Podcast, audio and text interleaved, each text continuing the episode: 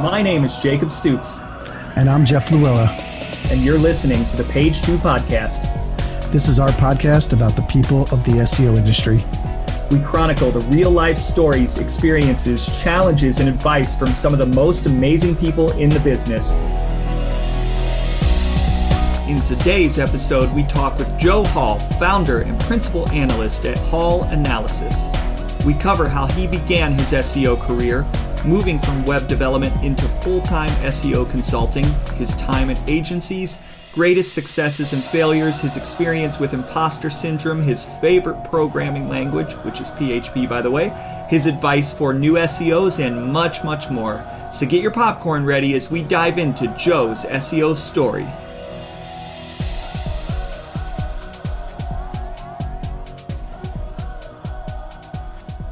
Hey, everybody, this is Jacob Stoops, and we are back episode 52. This is our first interview of the season. And of course, I am your host. Uh, and we are joined by my co-host, Mr. Jeff Louella. Jeff, say say hi to everybody. Hey, howdy, hey. Jeff, you made it back for another another episode. I, I was a little worried about you about you all week. I was literally using probably three to four different technologies just to check on on Jeff because he was slammed. yeah, you know, and, and some of it I brought onto myself. I've uh, started nerding out on some coding project, and it's been a little while, and was spending like 2 a.m. time to get it done, and then waking up for work, and you know, so wow, uh, things. Yeah, I got a little tired there. But the good news is that my wife took the kids on vacation this weekend, so it's just me and code time for three days. Party time sounds like. It's, it's what happens when you party in your forties. right oh, sounds a little boring. Sorry, Jeff. Yes, that's, that's totally really boring. is boring. Is that sad? it, it's the most boring thing ever, but I'm so excited for it. So we have a very special guest today. Uh, we have got Mr. Joe Hall of Hall Analysis on. How's it going, Joe? It's going great. Thanks so much for having me. Uh, yeah, we are super excited. Um, interviews have been at the core of this podcast since season one, and we are really excited to uh, to dive into your story and and figure out who is Joe Hall, where did you come from, uh, and to talk SEO. Really excited. Yeah, how'd you awesome. become the honey badger? The honey badger. Yeah, the honey, SEO badger. honey badger. Or a, yeah. A, pirate or a boiled peanut aficionado. I'm definitely well, you know, the, I got I got started when I got started in SEO. Um, I didn't I, I didn't want to be like all of the other SEOs out there that went around and said, I'm an SEO guru or like I'm an SEO master ninja expert. Um, and so being conscious of like personal branding, I figured, well, I'll just talk about what I like to do and I do SEO, you know, and what other things kind of sell my expertise, but not go around telling people you're an expert. You know. Do, um, do, do you guys find that you become a little more suspicious of somebody when they utilize the word expert, guru, ninja, any of those like weird adjectives to describe their SEO capabilities? Yeah, I do. But at the same time, I have like a mixed feeling about it because here's the thing, and this is something that maybe we're jumping ahead a little too far, but um, when I first got involved in SEO, and like to be clear, you know, I'm not a normal SEO because I'm I'm like someone that uh, is conscious of personal branding, and I'm actually like wanting to build a personal brand uh, because I'm a solo entrepreneur. Um, plenty of SEOs don't do that, and plenty of SEOs probably find me obnoxious and I totally understand and appreciate that. Uh, but I will say that when I first got started in SEO, I had like all of these thoughts about personal branding, like you're mentioning, like these the guys that go out and you know talk about how they're an expert and everything, um, and how obnoxious that is. But to be honest, in the last couple of years, I've been experimenting a little bit with being more obnoxious and I've noticed that it actually works. Like, and when I do things that I used to like turn my nose up at when I first got started, like bragging about stuff or or whatever, um, I'm getting more response out of that. Like I'm actually getting more leads. and I'm generating more business, uh, doing things that I used to think was kind of tacky. Um, and so, yeah, it's, it's weird. Like generally speaking, I'm not into that as a professional, but apparently people that are buying SEO services or consulting, it, it that resonates with them and that like that kind of stuff kind of works in some ways. So I don't know. It's it's weird kind of thing for me to witness, but yeah, I have mixed feelings about that that whole thing. Yeah, there was a, an SEO agency. I, am from Philadelphia, but live in Atlanta now. Um, but there was an SEO agency right outside of Philadelphia called One SEO, um, uh-huh. and the CEO there, at least on my drive down I-95 from the suburbs into Philadelphia, no lie, at least ten billboards with the CEO with his arms crossed and yeah. it's like guaranteed first page rankings on it. And and as an SEO, it made me cringe so bad. Yeah. But at the other end of that is like he has ten billboards about this, and they were always there. Like he'd switch them out with different sayings and things like that. So obviously like being at that level of obnoxious like is working for him.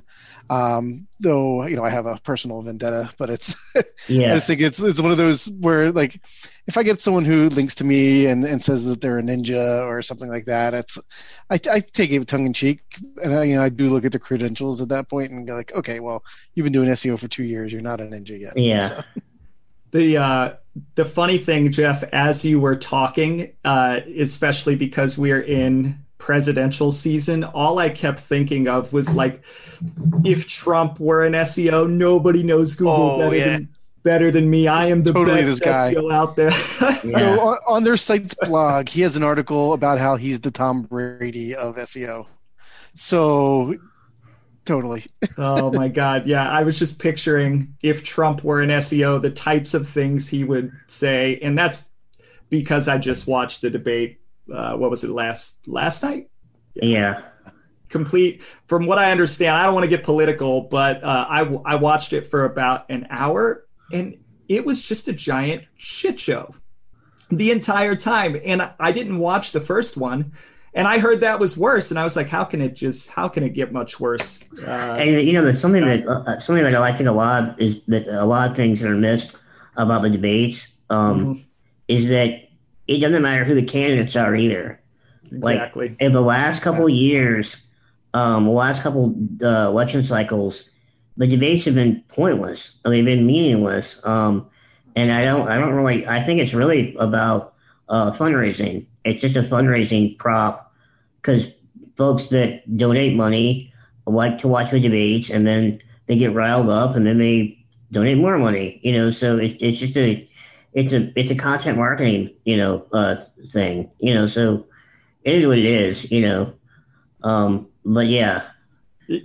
If you ask me the real heroes of the debates are the moderators. Oh yeah I heard, uh, or not heard, I read a tweet from uh, Search Discovery's very own Tim Wilson, uh, uh analytics guru. Uh, and the tweet read something like uh, My old response to the job I would most never want, the default answer was kindergarten teacher. and last night, I think I changed that to debate moderator. yeah, definitely. Yeah. Definitely. Cool. Yeah.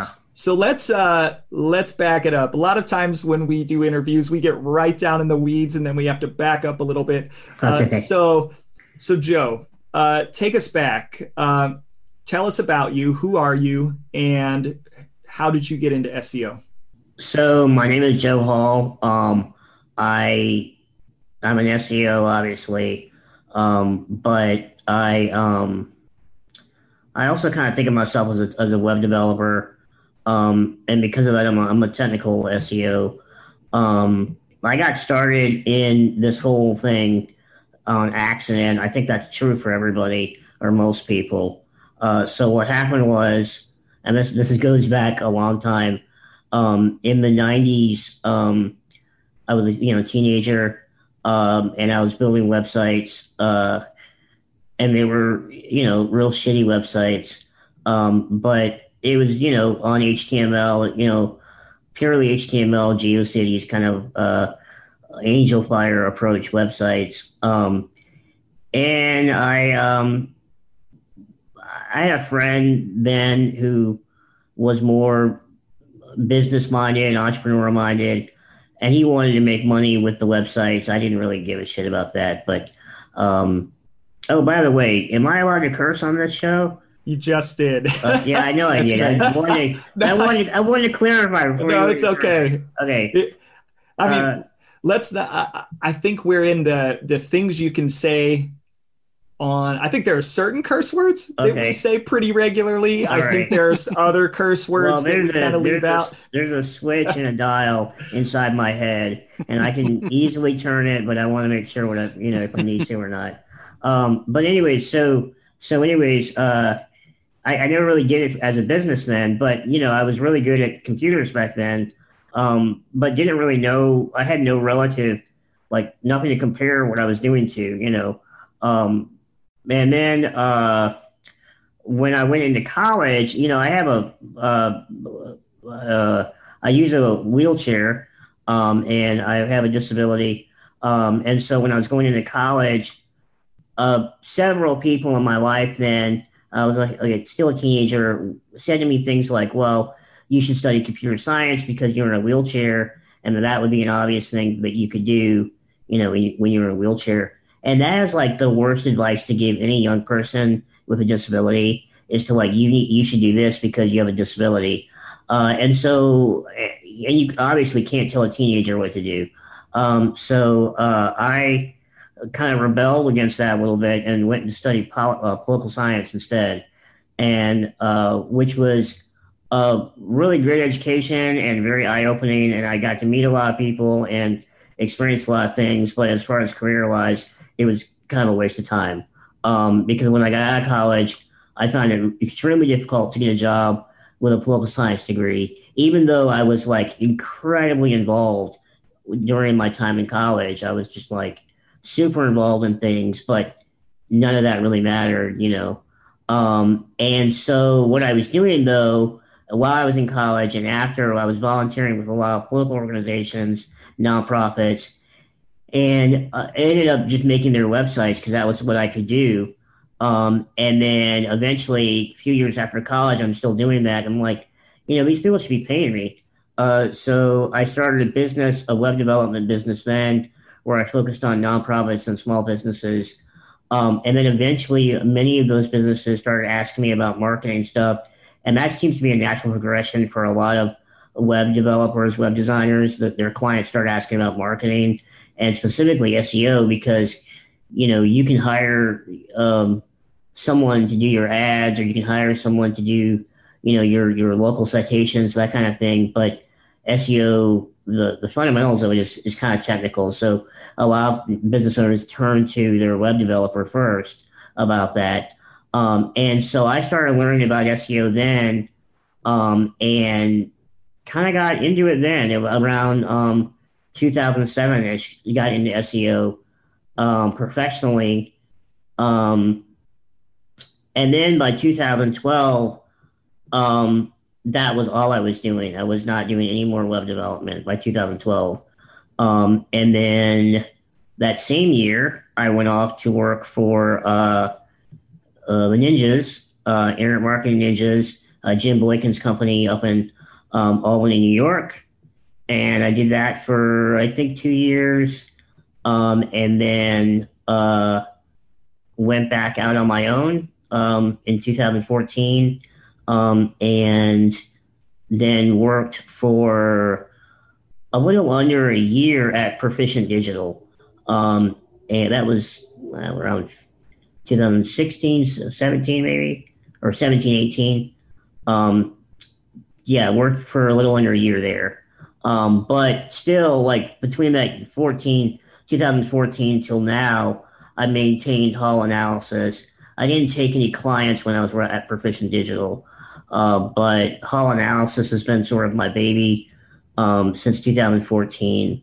Um, and you know, when you're a business owner, you go through different periods with your business. And right now, I'm kind of uh, wanting to put more effort into it and, and uh, build out some more foundational kind of things that will hopefully pay off long term. Um, and so that's what I'm the process I'm in right now. But that's basically my history in a nutshell. Um, and also, I guess I should mention this is sort of related, but not really. Um, I did a lot of affiliate marketing too uh, before I got into SEO. I did it because when I was building the websites with the web development business, um, I was also looking for other revenue streams, and affiliate marketing was something that I kind of experimented with. Uh, was not super successful with any of that stuff, um, but uh, it definitely taught me a lot about like promoting a website, you know, and, and building a brand versus just a, a, a site. You know, there's a difference between the two. Um, and so I learned a lot about that then. But yeah, that's basically my experience in a nutshell. It's nice. I'm doing affiliate marketing now. I, uh, I'm doing affiliate marketing right now. Okay, uh, cool. Uh, well, it's it, it's interesting. I, I, used to play with it in the past, and now I started working with the New York Times in their division called Wirecutter. Um, as soon as I accepted that job, I had like ten of my affiliate friends reach out and like, mm-hmm. "Hey, can you give me a link from there?" Because mm-hmm. I've been instantly their competitor, so it's fun. Yeah. So, Joe, when you were um, a web developer, Mm-hmm. What was the tipping point for you to stop being a web developer? And maybe you never stop, right? But to stop doing that as your means of getting paid and start, you know, moving into full time SEO? So we were, so, okay, so I was doing the web development for companies and nonprofits. And then when I started offering SEO services, um, I then decided to get involved in the SEO community. Um, and started going to like SEO conferences and stuff like that. Um, and then through doing that, a lot of SEOs uh, that I met at the conferences would hire me for development work. And I started doing, you know, that's really where I tell people that I learned technical SEO was, was, you know, being a dev for other SEOs. Um, and what I noticed with them was, and with, uh, also with building the websites was that you could make a lot more money as an SEO uh, than a like freelance developer. Um, and also, in you know, in all honesty, admitting, in 2009, I was not a very good business person. You know, so uh, I think my my thought process was not about how do I grow a web development business my thought process was just like, how do I make more money like right now? You know, and if I would, if I had the mindset I had now, I probably would have stuck with the web development business and done it in a different way and tried to grow that business versus just chasing like the the next money you know thing. Um, but I don't have any regrets either. But uh, but I I so I really went into SEO because it was like well these guys that I'm, you know, writing code for are, are making like four times what I am. And uh, in all honesty, are doing a hell of a lot less work, you know, because um, a lot of my clients now were uh, strategy people, um, like what I do now. They, they weren't implementing any, any of the SEO. So it was like, well, gosh, I want to do this. Um, and so that's kind of how I got into it.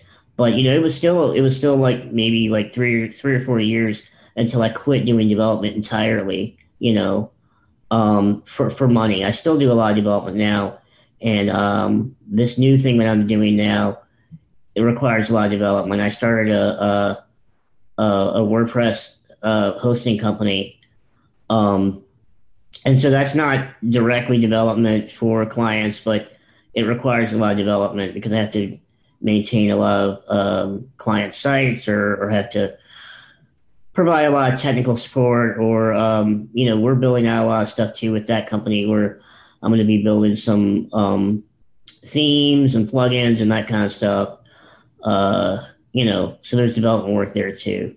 But that was really the big change was when i realized oh god like seos are making more money than i am and i can totally do that you know um, and so I got into it that way, you know. Nice. What's your favorite language to program in? you know, I'm gonna just take a risk here and just be honest and say uh, PHP.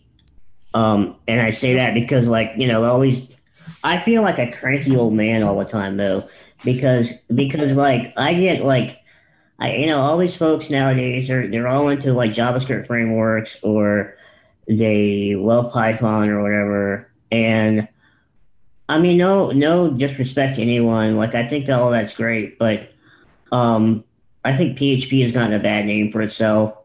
Um, I, I think that it's still a very capable language, especially the most recent PHP versions. Um, and I we're already starting to see. Uh, I follow the the uh, WordPress core developers in uh, Slack, and I mean they're already playing out for like P- PHP eight now, um, and it's going to have a lot of improvements in that. So I, I think PHP is just a beautiful language. Um, and like, there's a time and place for JavaScript, right? Like, absolutely.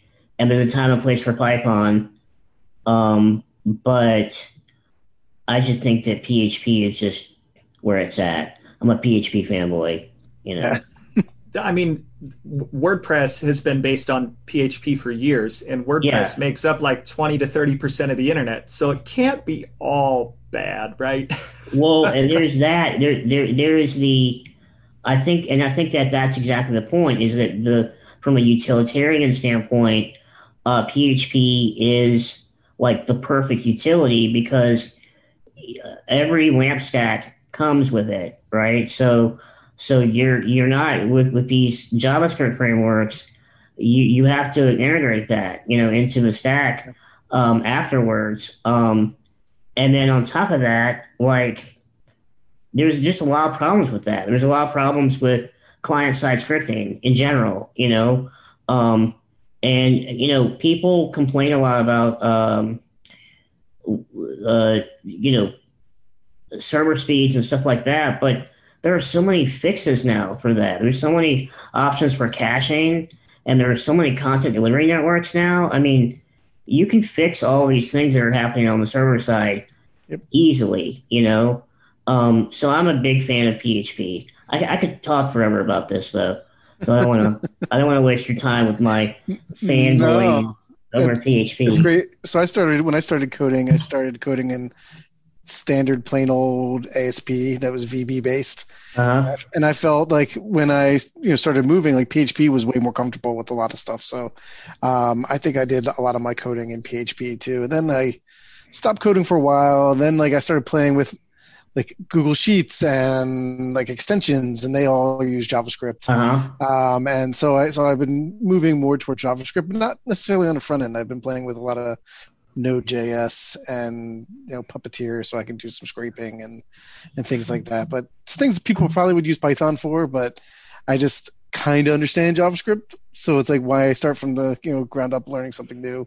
Yeah. Um, when I when I feel like you know something like Node.js and and being able to use that really kind of helps out. Absolutely. So so it's funny uh, as you guys are are nerding out.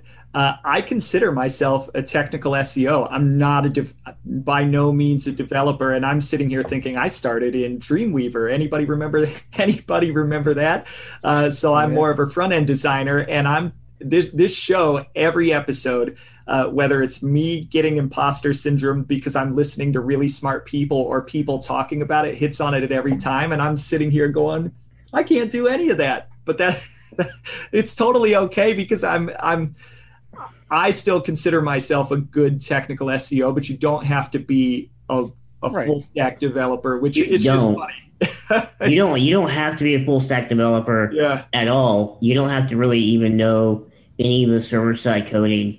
But what I do think helps for yep. for technical SEOs is to have a basic understanding of how mm-hmm. the stack works, yep. um, and to understand the user path as it relates to loading a URL in the browser and how that URL turns into uh, your favorite meme on Twitter.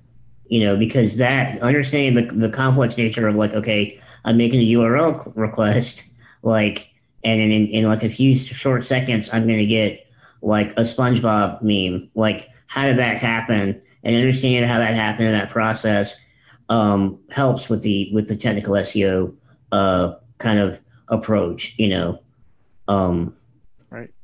And yeah, how you, and how you get the Twitter whale. Yeah, exactly, and also how you get a fail whale. Yeah, I mean, yeah. both both of those things are, are important to understanding like technical SEO to understand that whole that whole relationship between the user onto you know the bottom of the server and then back to the user again. You know.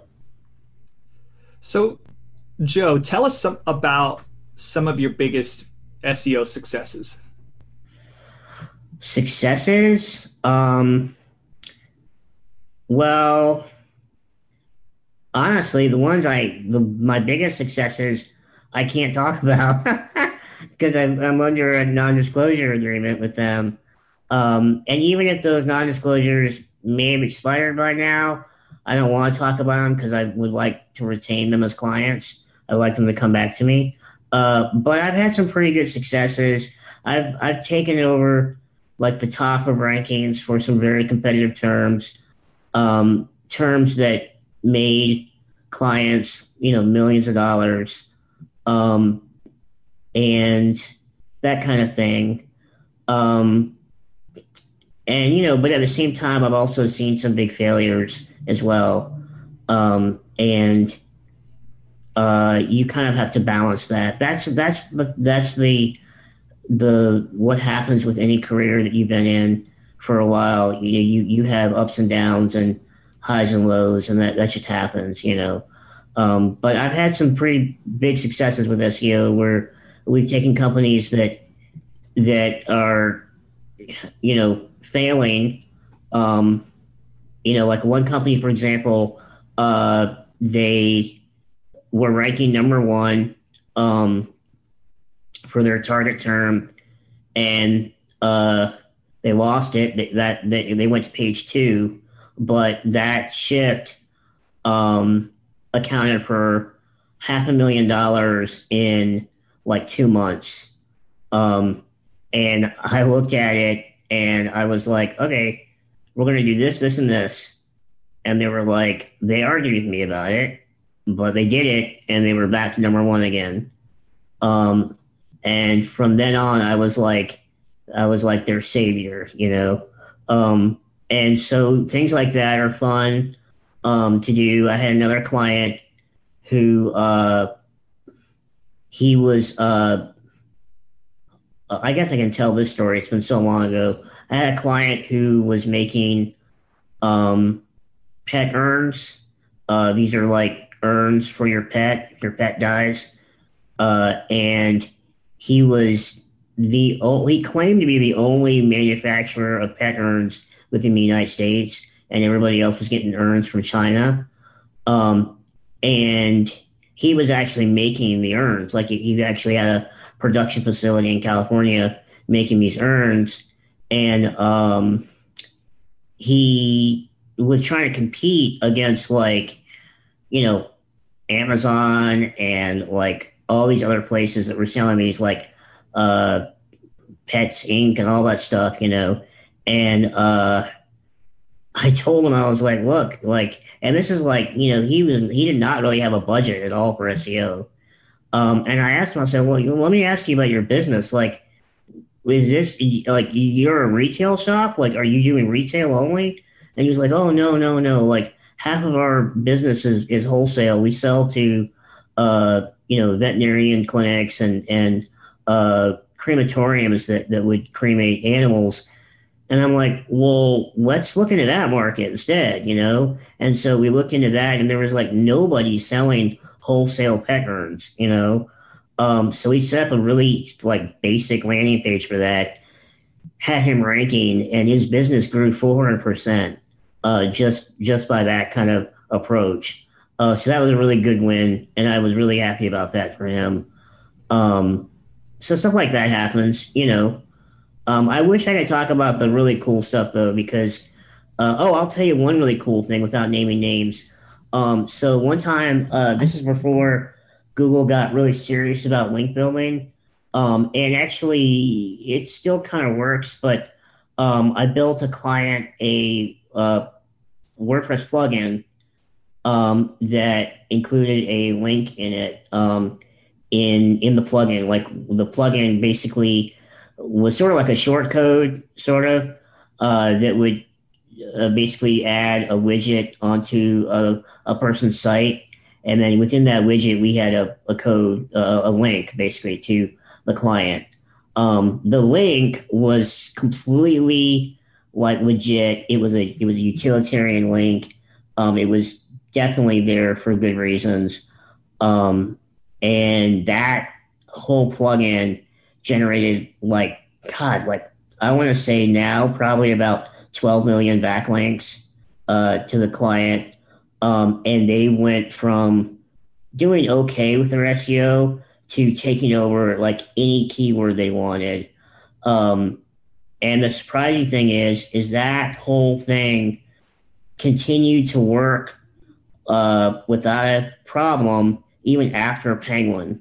So I built it before Penguin, and it continued wow. it continued to work after Penguin. That's great. And the reason is because, um, and I learned a lot from that whole thing because I followed them.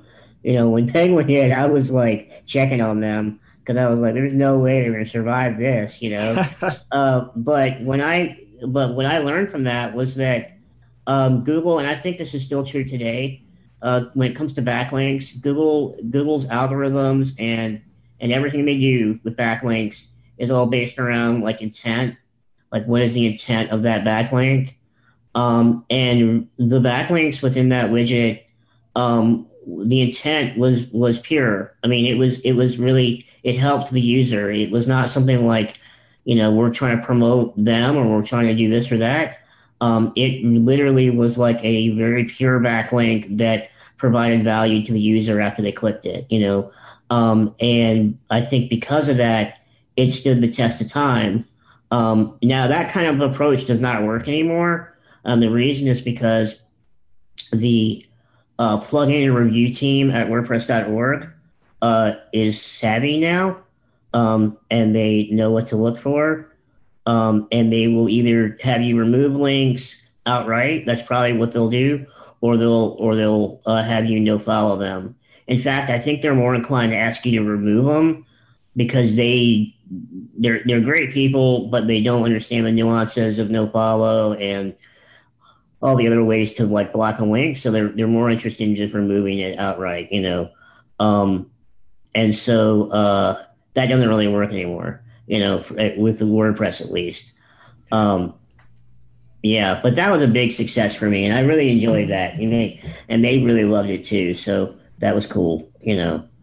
So you brought up an interesting point um, with your first success. So the client argued with you, and then they eventually did it, and it and it worked. Yeah. Um, and I would say, in my experience on the agency side, implementation tends to be the number one problem, not quality of recommendation quality of recommendations. It's yeah. speed and accuracy of implementation. Yeah. So in that case, or in any case, how do you go about overcoming client objections to ultimately win them uh, over to your side? That's a really good question. So that in that specific case that I mentioned earlier, where they were giving me pushback on it, the reason they were giving me pushback on it is because up until that point, they they were doing good with SEO. Like, and they knew SEO. They, this was not a situation where SEO was a foreign concept to them. They understood SEO, and they um, and you could tell they understood it because they were ranking number one for that term.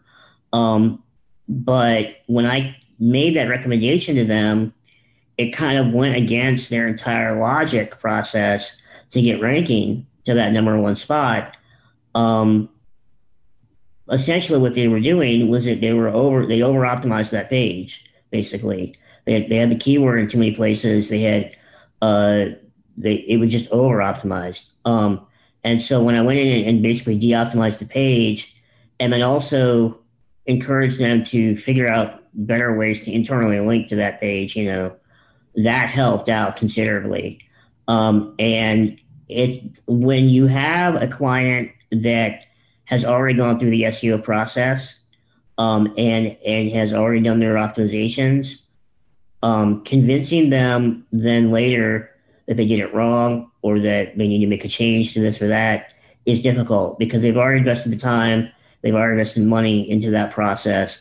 And if you come in and tell them that no, you need to do this, this, and this, well, then it, it's your word against the last consultant, yeah. or your your word against the agency that they worked with, or it's your word against the vice president of the company that read a book once or something. you know, you know, you have to kind of like tackle that, and that's difficult. You know, you know, every client's a little different though, and some clients, you know, they you've got like a, a mid-level marketing manager that totally understands what you're saying and wants to do everything that you have given them but they have to work through a bureaucracy of people uh, to, to implement what you've mentioned. Um, and so what i do when i work with in-house people a lot of times is I, I make sure they understand that like i'm on their side right? So so if if they're having trouble getting something done internally uh, with an audit or something like that, then they need to let me know like how I can help them get that get that done, how I can help them convince their managers, um, and how I can be of service to them uh, that gets the best results. Um, and in some cases, that comes down to like I need to do an extra layer of analysis to prove a point uh, that, that's in the audit, or I need to give the audit to them in a certain way or certain format that's easier for them to digest or understand. Um, or it's even like that I need to even like help them write out a, a JIRA ticket, you know, that could explain this to their development team uh, in a way that makes sense for them to do it, you know. So there's all sorts of things that like you have to kind of work with the company on uh, to get things implemented. I find it easier to get things implemented when I am working with like a lower level person and we can be kind of strategic.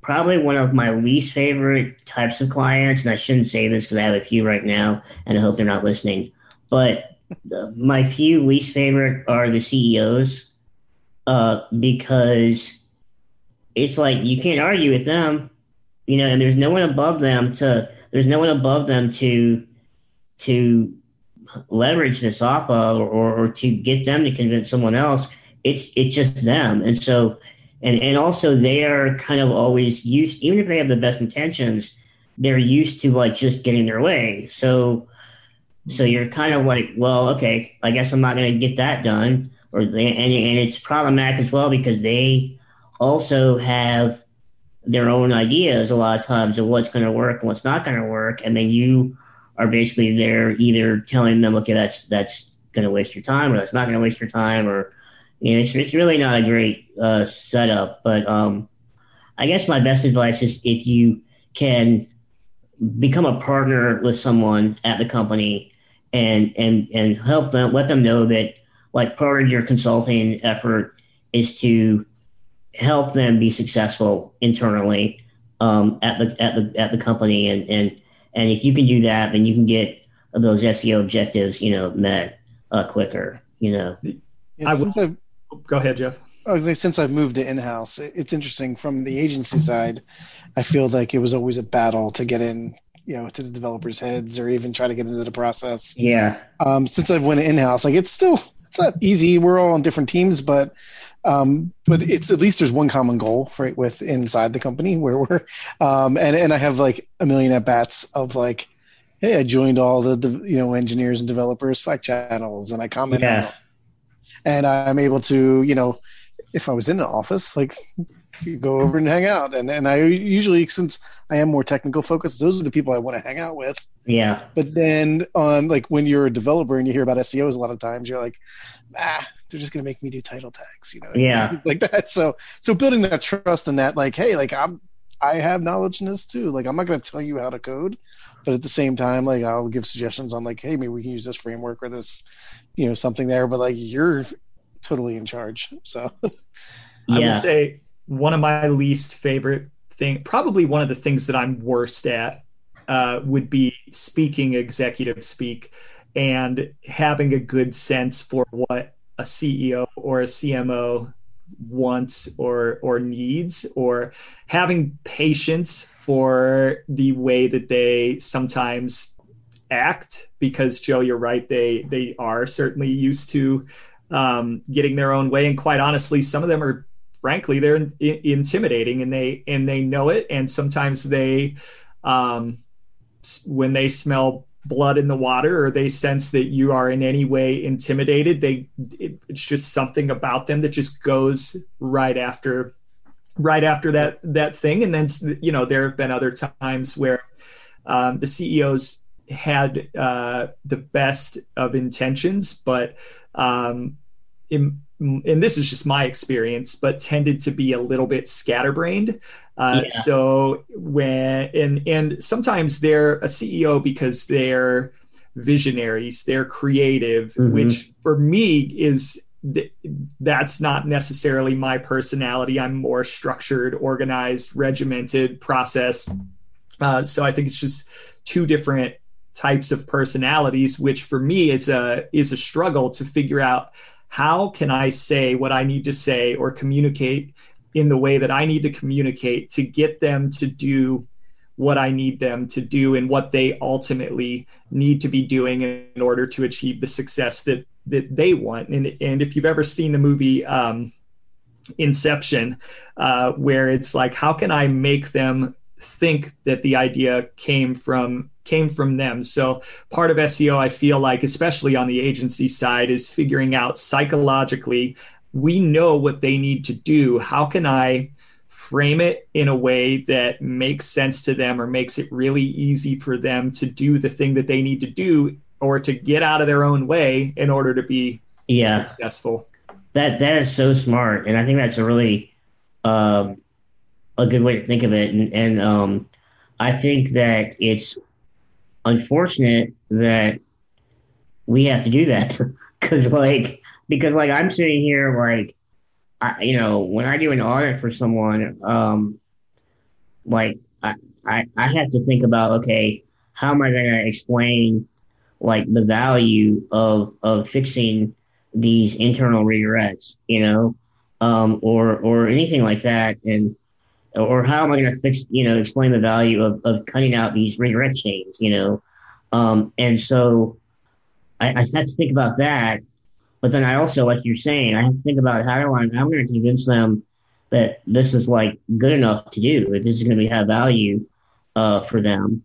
Um, and so yeah, it's unfortunate we have to go through all that, all those hoops, and you know, it is what it is, though. I guess they they think in terms of money, and in SEO, pro, I don't know if it's more than any other profession. There are a bunch of little things that you do that it's really really difficult to equate money to. Like, hey, go fix that alt text, or like you said, go fix that redirect chain. I can't exactly tell you how much yeah. money that particular action is going to get you. But when you string together all of these actions together in harmony, uh, that's going to get you a lot of money in the in the end. So it's yeah. yeah. You know, one thing that helps me that I've used in the past um, is uh, S, uh, CEOs um, and business owners. They tend to be focused on things like uh, rankings um, and they'll focus on like, you know, you know, this one ranking. You know, if we can rank on the first page for this one ranking, we'll make this much money, and and, and all of our competitors are, are you know ranking for this one ranking. And I mean, in a way, that can be annoying for an SEO, but it can also be kind of a way in because like you can hold back, uh, you know, um, in the back of your mind, and, and you know when they ask you, well, you know, why do we need to fix these redirects? And I can just say, well, this is part of our, our method to get you to number one for that for that term.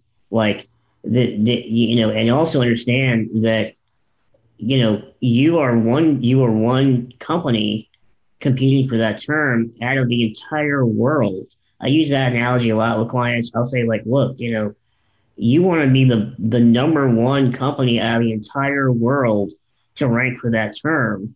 You don't get there by by not doing everything that's involved, you know?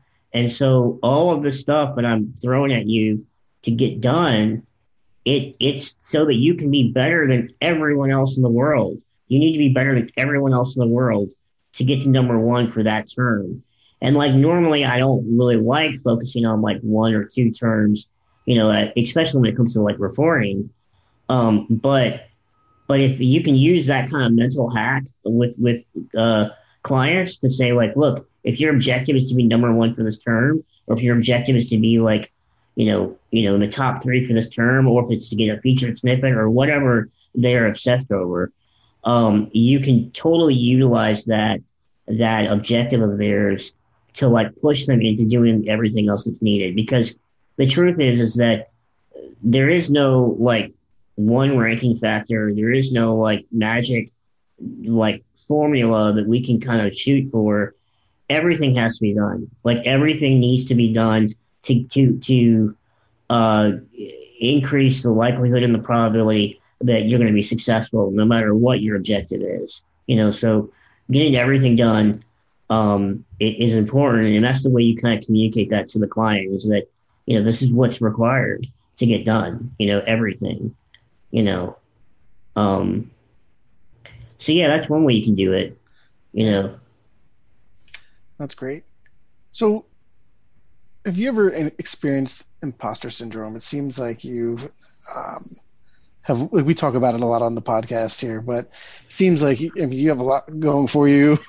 um, you know a lot about SEO. You started some companies. Uh, you're, you know, it seems like you're killing it everywhere. But do you ever sit back and just like sometimes feel like imposter syndrome pulling so in? let me first start by saying thank you for saying that it seems like i'm killing it everywhere. Um, yeah. because i'm not. I'm not at all. Um, and yes i do have imposter syndrome sometimes. And it's funny that it's funny because i tweeted about this a while back. I asked seos like what are your ways to like get over imposter syndrome or whatever um, and I've noticed that like a lot of people in our industry like to talk about imposter syndrome. Like it is something that they bring up a lot. Um, and everyone has their own advice on how to like overcome imposter syndrome. And I got a ton of responses to that tweet. Um, and honestly, not very many of them, many of the responses were very helpful. Um, uh, just to be honest, like, and it's because the imposter syndrome is subjective to everybody, right?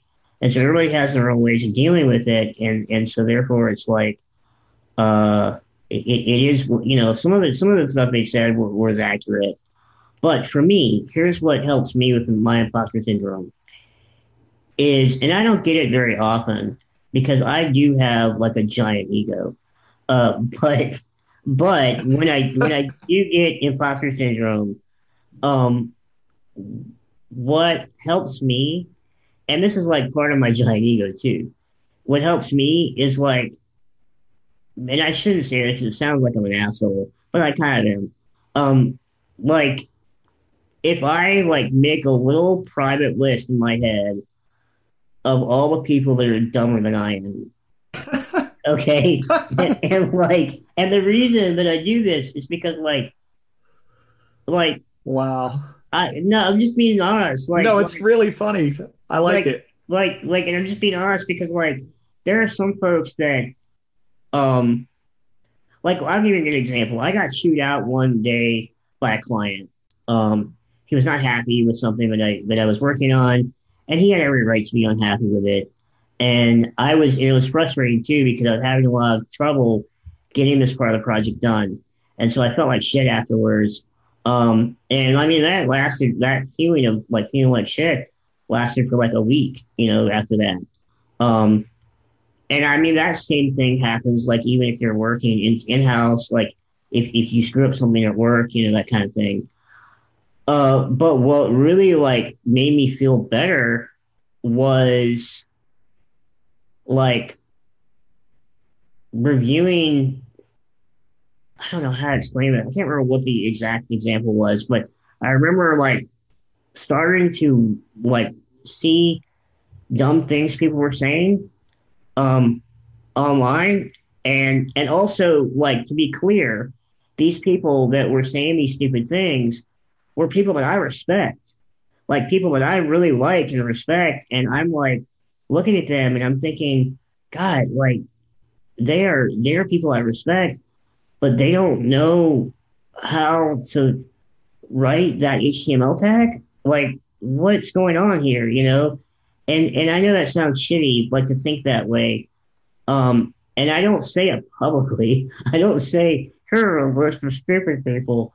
Um, like obviously, you know, I keep it to myself. You get a lot of responses. And I, I keep it to myself, and I and I don't say it publicly. Any, but but I guess my point is this: is that if you're ever feeling like you're less than other people, if you ever feel like you're less than like who you thought you were, it's really helpful to realize that other people around you, that maybe your peers, that maybe people that you have a lot of respect for, that maybe people that you thought were so much more smarter than you, it, it's really helpful to witness their their vulnerabilities as well, and to witness their their you know flaws as well, right? And that doesn't mean that they're like really stupid. I shouldn't say that they're stupid, but it just means that I might know more about something than they do, you know. Um, and that little bit of like confidence boosting really helps, you know.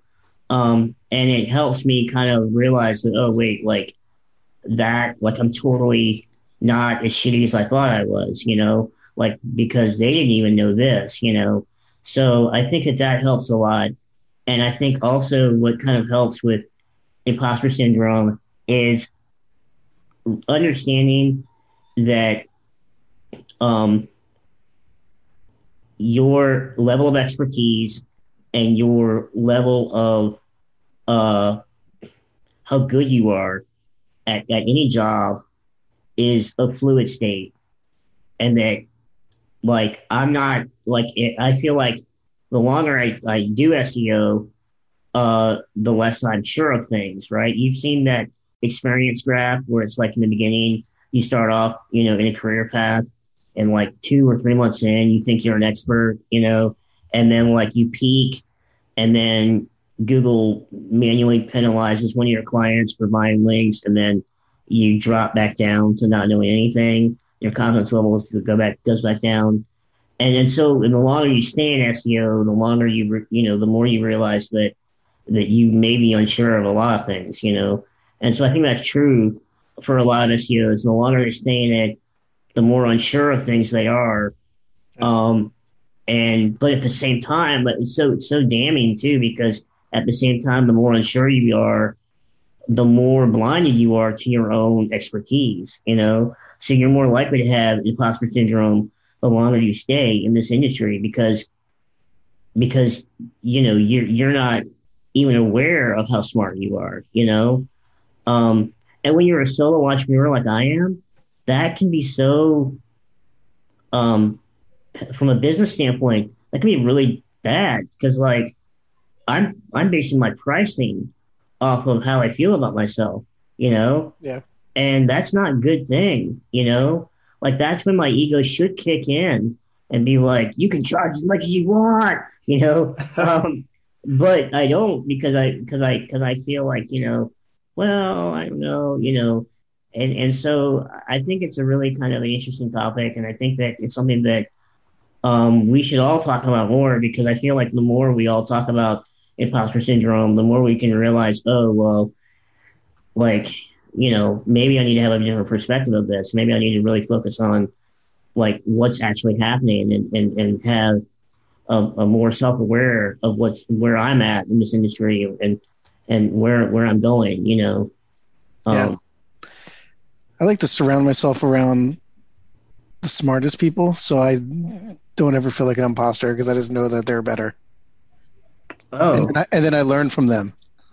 so are you saying that like you like to surround yourself with smarter people so that you know that you're Oh, I, I mean, as it, smart as they are, and then you know that you're not an imposter because you're exactly. you're authentically stupid. I'm authentically the, the the guy, the dumb guy on your list. Okay, well that's that's cool. I mean, in a way, that's cool, I guess. No, you know it is. I, I like to um, like I, I don't know. I, I kind of get into discussions where like I, I love love to learn and I want to pick people's brains and, and understand that. And part of this podcast is to to interview like some of these really brilliant people such as yourself to be able to learn from and and um, yeah we all get into our like i've been doing this you know probably same length as you. And you know i know there's a lot of people that i i, I you know i'm higher up on the chain on. And i know where i i think i know where i am on the chain. Mm-hmm. so it's it's knowing that like yeah i'm not on the the you know the, the dumb list but at the same time i'm uh i don't I don't go out there saying that I'm like the you know the best either, right? So I think where where I, I kind of have that balanced ego where I'm in there like, oh, hey, I know I can know more. Um, when I see like or you know talk to Paul Shapiro, that dude's just like a brainiac, or or Patrick Stox has like a memory of every article ever written. I think so. Like he'll like mention something, and I'm like, I, am not sure. And he's like, oh, this came out in 2017. It was this, this, and this. And I'm like, oh, great. You know, it's like, it's, it's really great to, you know, surround yourself around some of these people and, and not maybe physically online is, is good. Yeah. Too. Um, and, and I, you know, I think I'd never come out saying I'm the best. And I think that's why I like, I don't ever feel like an imposter because I always feel like I'm learning.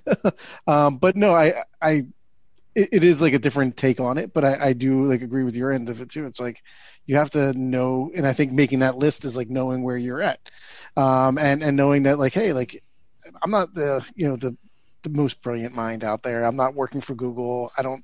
Like, I think people in Google have have it hard because everybody wants the answers and they're not going to give you the answers like the real real answers. And the yeah. other end of that is and then when you don't then they hate on you. So it's yeah. like like um but like I, I mean those guys are ultra smart right? And it's like it's you know i look at them and like well, i'll never probably know as much as Martin Splitt. Yeah. And i'm fine with that. Yeah. You know one of the problems i think with with with our industry though is there seems to be this like overemphasis on like the smart person or that smart that smart kind of archetype of a, of a person like and i mean there was this really great article i read was in search engine journal about the the i don't know what they called it. It was like the amateur uh academic or the pseudoscience kind of academic approach to SEO, um, and the and the how like the the studies uh, that have been done essentially, you know, um, and I feel like that was a really great piece. I God, I wish I knew the, the name of it, but anyways, that was a really great piece. Um, and it was um, really touched on something but I think happens a lot within SEO is that we try to, a part of the marketing of SEO services and SEO consultancy is to be like the smartest person, you know, and and like, oh yeah, I have this new approach using artificial intelligence, you know, machine learning, and uh, you know this, this, and that, and the third, and yep. server, serverless hosting systems, and and it's like okay, um, but that's not really what 98% of clients need or use. Um, and, and even so, like, I don't know, it just seems like that approach for me. I went into that when I first started into the, the SEO consulting. I kind of started that kind of approach where I was like, yes, I'm going to market myself as like the brainiac, the smartest guy. And then that's how I'll get clients. And I think that that's that works. Like I'm, like we talked about in the beginning, like about the sort of like that kind of behavior that is unappealing in some regard does work.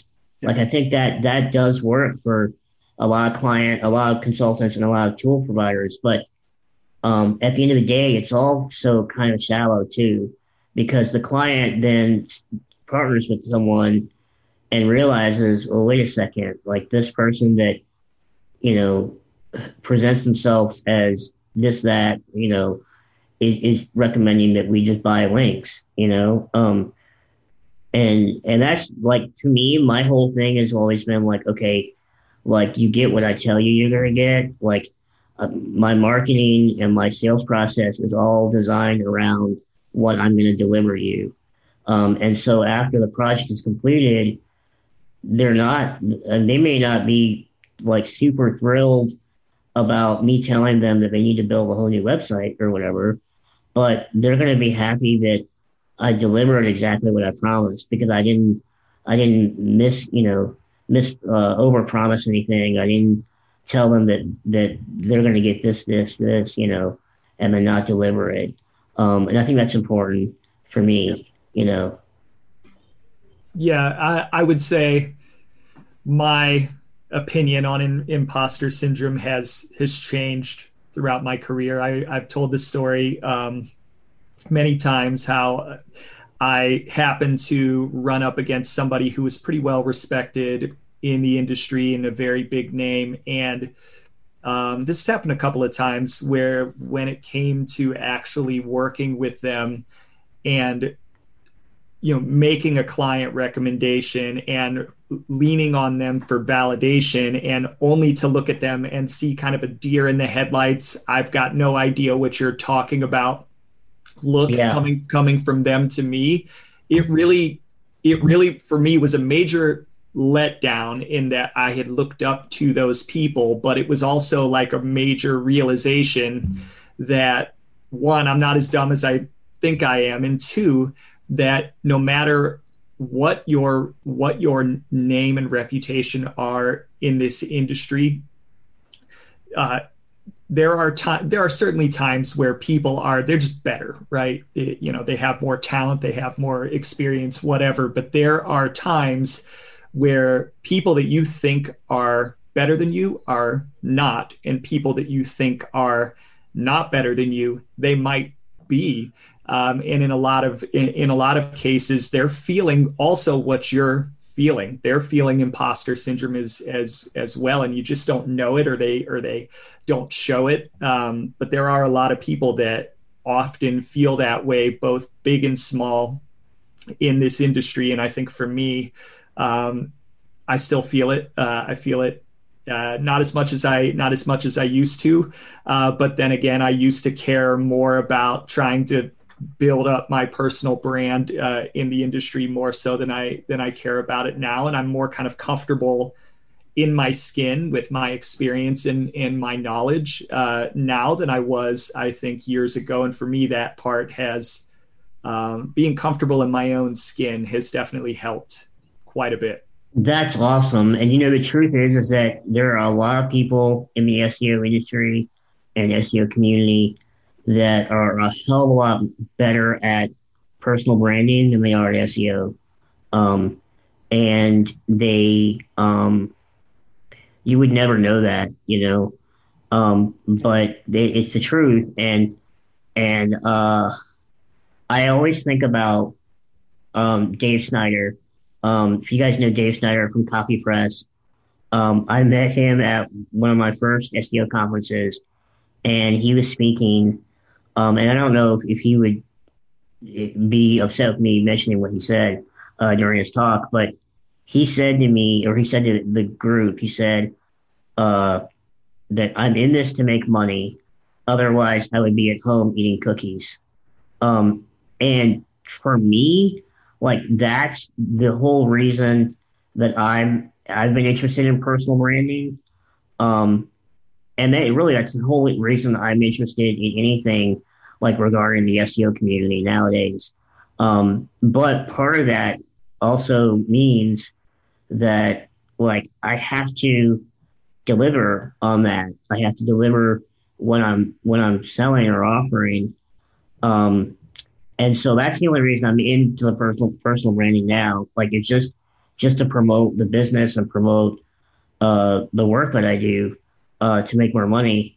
Um, I think that a lot of SEOs kind of get into this, and the personal branding route is less about like promoting a business and more about just promoting themselves, and that maybe by having a strong personal brand, then then the business will come next, you know, or business will come later, or more op- more opportunities will come later.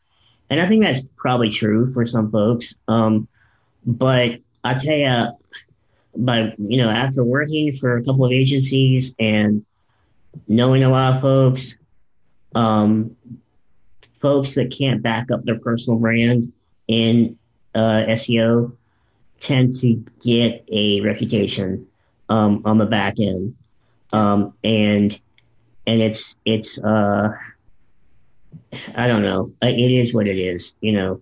Um, but but it is what it is, I guess. You know, uh, I want to really make sure that my reputation um, is kind of uh, one from like that measures both ends, that the personal brand matches like the work that I do, you know.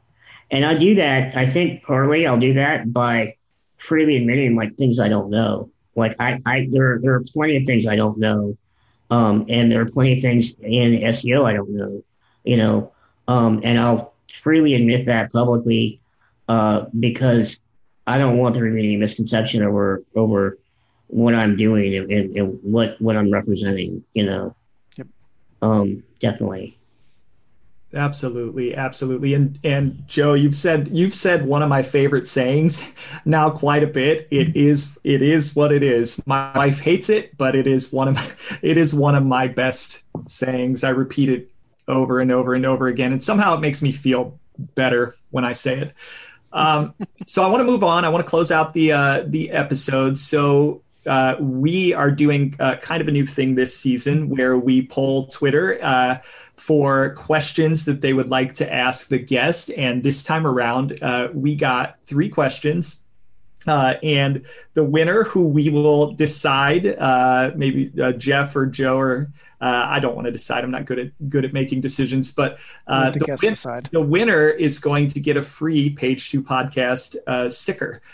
so question number one from Jess, but 666 feet away at Jess the BP. Uh, not not sure what all that means, but she asked, "What is the funniest problem uh, that you've seen on Twitter, Joe?" Um. Okay. Not, so not on, I'm sorry, not on Twitter, on a website. okay. Yeah. So this is from uh, Jessica Peck. Uh, Jessica Jessica is actually a, a former uh, coworker of mine.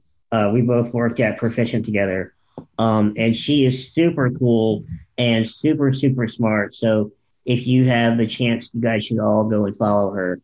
Um, she's she's one of these people who is does technical SEO, but she is also uh, technically savvy. As you know, she can write all her own code and you know develop products. So she she's amazing. Um, but one of the funniest things that I've seen on the website, and I think I've mentioned this on Twitter before. Um, so I had this situation where um, a friend of mine introduced me to somebody.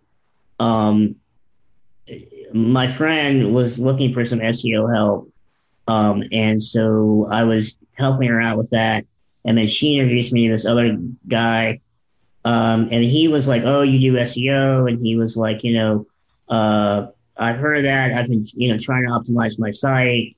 Would you mind just taking a look at it? And I was like, yeah. And he was like, I have this problem where, um, when you search for my brand name, like I'm there as the first result, but like the the he- heading in the search snippet um, is not like it's just a weird heading. And I looked at the I looked at the, the SERP and um, it was like the site was there number one for his brand name and he had site links uh, but the title of the search snippet was just really weird looking. Um, and i asked him i was like oh well, this is weird. And so i went looked at the homepage and looked at the source code. And what he had done was the title tag of his page was just like a long list of like keywords like in a comma separated values um, list, like one comma after another keyword. And I was like, what, what's going on here, man? Like, wh- why is your title tag like that? And he was like, well, I heard that, you know, if you put the keywords in the title tag, then you'll, uh, you'll rank for those keywords. And I was like, oh, okay. Uh, so that was probably the funniest thing. Uh, I had to explain funny. to him, like, I was like, well, you know, you have to actually write like actual sentences in, in the title tag. And then for each one of these keywords, you should probably create like a separate piece of content and utilize that keyword in the title tag. And the title tag would include like the title of the page, not just the keywords, you know, listed. And I said, so that's why when you look at Google, like that's why it looks so weird because that's what it's showing, you know. Um, so that's probably the funniest thing. Um, and it was stuff like that, like where you, you encounter people like that throughout your career. Most people that spend money on SEO aren't, aren't making mistakes like that. So I don't get that kind of stuff with, with uh, clients, but occasionally I get that kind of stuff with folks that have like a, a real small business website or something. Um, and it's things like that where it's like you have to really like practice not just laughing um, or, or, or, being kind of an asshole yeah. to them um, because they don't know. And so you just kind of have to, you know, yep. help them out as much as possible and move on, you know. So question number two comes from Wade Saunders, who is actually my colleague, Jeff's former colleague at Heels Four Corners on Twitter. Oh, cool. uh, J- Joe, uh, what are your favorite SEO reports for enterprise projects? Do you use Google Search Console data for monthly reports? And he says he'll hang up and listen. Not a call in show, but you can do whatever you want, Wade. okay. So um, I don't, I'll be honest, I don't do a ton of monthly reporting uh, because most of my projects are, are project based. And so I don't do a whole lot of retainer work. I do have one client right now on retainer, and I do some monthly reporting for uh, that client. Um, but yeah, I, I, use Search Console. I use SEMrush. Um, it's really just based on what the client needs and what, what the what we're trying to look at. Um, I've used uh, Google Data Studio in the past. That's that's pretty good. I don't I don't really love that. I think it's a little overrated. Um, but there are some things out there that, that are helpful. I really go for like a subjective approach though with with reporting. Um, I've experimented a little bit with my own custom reporting dashboard, um, and it, it does tie into a Search Console. Uh, but what I found with that is that, like I said, for some clients, that just Search Console data isn't enough, you know, um, and you need more. Um, so really just depends on the client. Um, I'm a big fan of Google Sheets as well. Um, and I, there's a lot of add-ons for Google Sheets that can make it super easy to pull data in. Um, and so I love doing that kind of thing. Um, you know, it just depends on the client really, you know, and with enterprise, especially with enterprise, when you're working with someone in-house that likely is just as smart as you are, uh, or uh, maybe you know has all the the skills to be as smart as you are, um, you can really do things with them that is a very custom approach to reporting. You know, and and develop a, a solution for reporting for them that that's going to work best for their needs. You know, because they want they have to report that data up the chain, um, and so putting it in a format that makes their life easier is the best, you know, kind of route to go, you know. So, question number three comes from Page Two Podcast alum uh, JP Sherman at JP Sherman.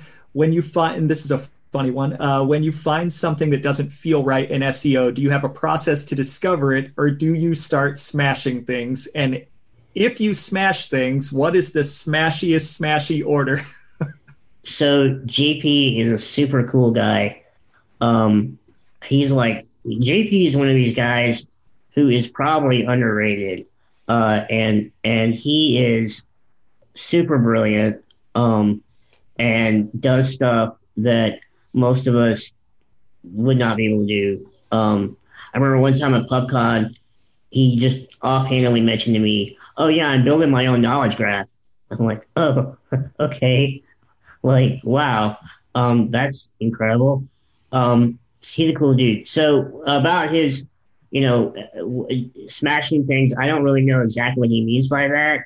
Um, but you know, the name of the my business is Hall Analysis, uh, and that's what I do most of is analysis. So usually, when things don't look right, I do spend more time doing analysis and trying to figure out why they don't look right, what the problem is, and, and go forward. I am super, super, super careful with my clients. I mean, like to the point where I will even recommend, I'll say, look, I'm going to give you four or five hours of free time so I can figure this out for you before I make a recommendation. Like I do risk analysis all the time. I do uh, uh, stuff that, that I think a lot of SEOs would think is kind of overkill. Um, but I've seen the bloodshed before. Um, and I've seen how things can go bad. And I don't want to repeat that. Um, and maybe sometimes I'm a little bit more, maybe a little too excessive or too cautious with things that I do. Uh, but I definitely would rather do more analysis than smashing things. Um, and when I do smash things, I do it in like a methodical order. Like I know, I know, like okay, when we smash this, here's the least riskiest way to smash this, you know. And I go through it and and, and do it in a way that like we can watch, you know. Oh God, is this? It, maybe I should have smashed that. Like let's reverse that quickly, you know. Um, so I kind of go through a process that makes sense. Um, it just all depends on the client and the project, what we're doing. You know, a lot of that kind of stuff happens with things like migrations um, or uh, changing things like, you know, uh, cross domain canonical tags, that kind of stuff that, that are kind of out of the box um, and could incur some risk. Uh, so we kind of go through the process and do tons and tons of analysis before we execute anything, you know. So, so JP did not specify which things were being smashed, and, Yeah. and most people would would think inanimate objects, but from my experience, usually it's my head against the wall uh, when things don't feel feel right. JP is probably talking more about like server architecture or Yeah. or or like you know the back end like internal search mechanisms or something that you know are above all of our pay grades. So uh, you know, Of course, he is. yeah. So yeah, So, let's pick a winner, uh, Jeff or Joe. Which one of those questions uh, do you do you think warrants a Page Two podcast sticker? Da, da, I'm gonna, go, da. I'm gonna go JP. All right, JP. yeah. Let's go JP. That's good. You are the winner of a sticker, and we will be reaching out to you to send it your way. So, Jeff, do you want to close us Yeah. out? Sure. So, Joe, we like to ask all our guests um, one final question, and that is if you were starting in SEO, or what is your best piece of advice to give someone who is just starting out in SEO today? Oh, it has to be just one piece of advice. Well, we can make it a sum of advices. So here's what I think you should do: understand why you're here. Like, wh- what's your objective doing SEO? Um, and understand, um, understand why you're here. And and I think that's the biggest reason. Um, and then also understand, like, after you figured out why you're here, understand. Uh, if you're here, if you're here to, if, if, if this is going to be a career, and, and if you're here to, to make this a career, um, then understand that uh, that your value in this industry is is what's on paper, um, or I guess maybe not what's on paper, but your value in this industry is, is basically what what you can offer and deliver uh, to your clients and to uh, your colleagues and, and and the companies that you work for, um, and that it's not necessarily based on a lot of the shiny stuff that we see on, on social media um, and and elsewhere. Um, one of my business principles has always been the product has to be better than the marketing, right? And that that's true for people too. Uh, you have to be uh, a, a, a good SEO. You have to be a good person uh, to succeed in this industry, um, and that has to be better than uh, the marketing. You should definitely do marketing for yourself, and and you should definitely get out there and and promote yourself if you want a career in the industry. But really understand that the proof is in the pudding. Um, and for me, like we talked about personal branding a lot today, um, I'll be the first to admit I've screwed up my personal brand plenty of times uh, by saying or doing things that I probably shouldn't have said or done. Uh, but one thing that has kept me in this in this game, despite that, is the fact that um, when I get hired by someone, um, I just do whatever it takes to, to deliver. Um, and that turns into referrals, that turns into good testimonies, that turns into um, other opportunities opening up for me. Um, but also, like I mentioned, like you really need to know why you're in this industry because if you're getting into SEO just to promote your own work or just promote your own websites or or maybe you don't even want a career, maybe it's just a hobby, you know.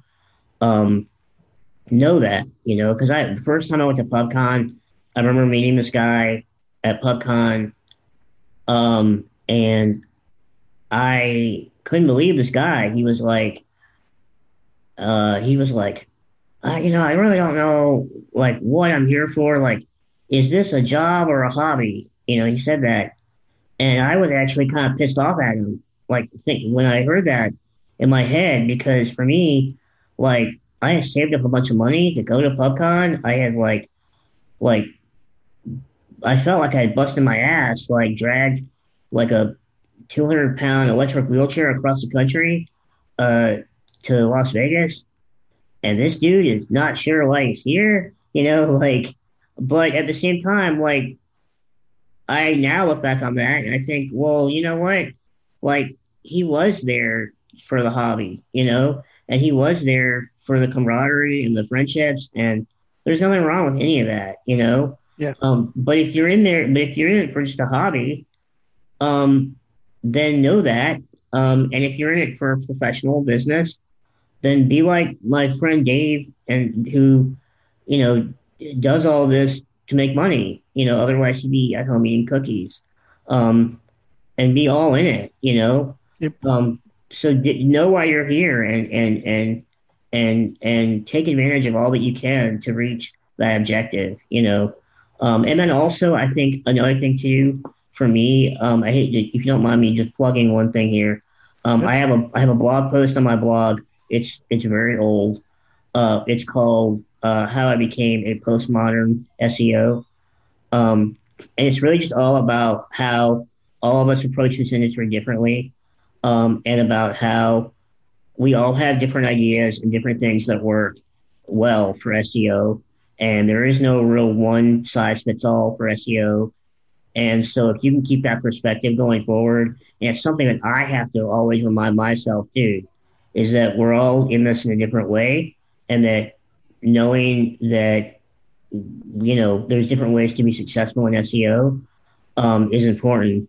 And to know that like your way may be different than someone else's, um, but they're, they may, you know, it, that's fine. It doesn't really matter. You know, it, it, my only issue it, with with SEOs is the only time nowadays I get really angry with SEOs, um, and I mean real angry. I'm not. I don't mean like the stuff I say on Twitter. That's just not really anything.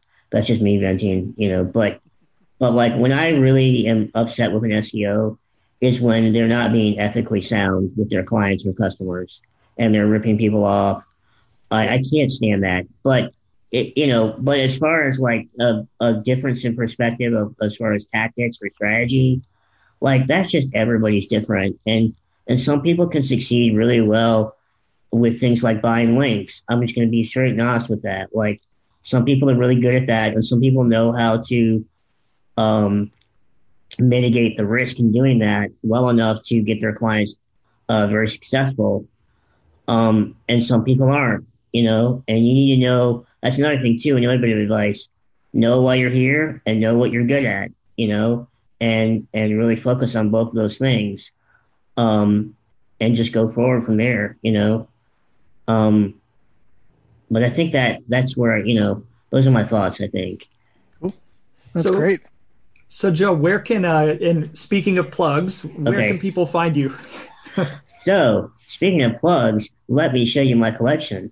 Um, uh, you can reach me at uh, on Twitter. Um, Twitter is like my only social media that I use for this industry. A lot of people connect with me on Facebook, but just be warned that I hate that. Uh, so uh, on Twitter, um, you can find me at Joe Hall. Um, my SEO uh, consulting website is hallanalysis.com. And then my new venture cap, uh, my new venture uh, is cloud22.com, uh, which is a WordPress hosting site. Um, that's about it, though. Yeah.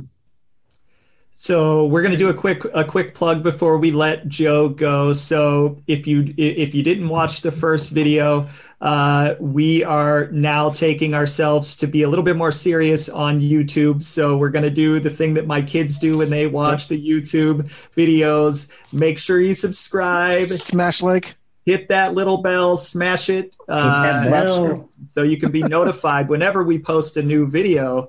Uh, and oh, by the way, I haven't mentioned it. We've got Page Two Podcast swag, uh, which Wow. is available on our website. So we're kind of running a serious operation now. It only took uh, 50 episodes for us to get serious about things. So uh, if you want a little bit of swag, uh, go to our website, which is page2podcast.fm. Mine's coming in the mail. Can't wait.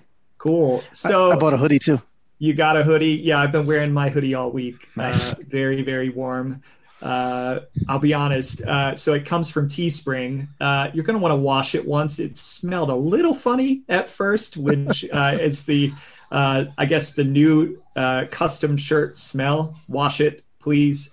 Uh, before you wear it, but yeah, so we'll be designing more uh, more merch in different. Uh, we've got our logo in different colors, so yeah, look for look for that. And JP, look for your sticker. Joe, thank you so much for coming on. Uh, thank you for having a, a very, very long and in depth conversation. And thank you for being the first guest of the season. We really appreciated talking to you. Well, thank you guys so much for having me. It's been a really great conversation, and um, I am very impressed with with your whole setup here. Uh, and I I'm gonna I'm looking forward to tuning in more um, on the podcast, and I really appreciate you know letting me be here. This has been a lot of fun. Absolutely. Yeah, thank you. Have a good one, everybody.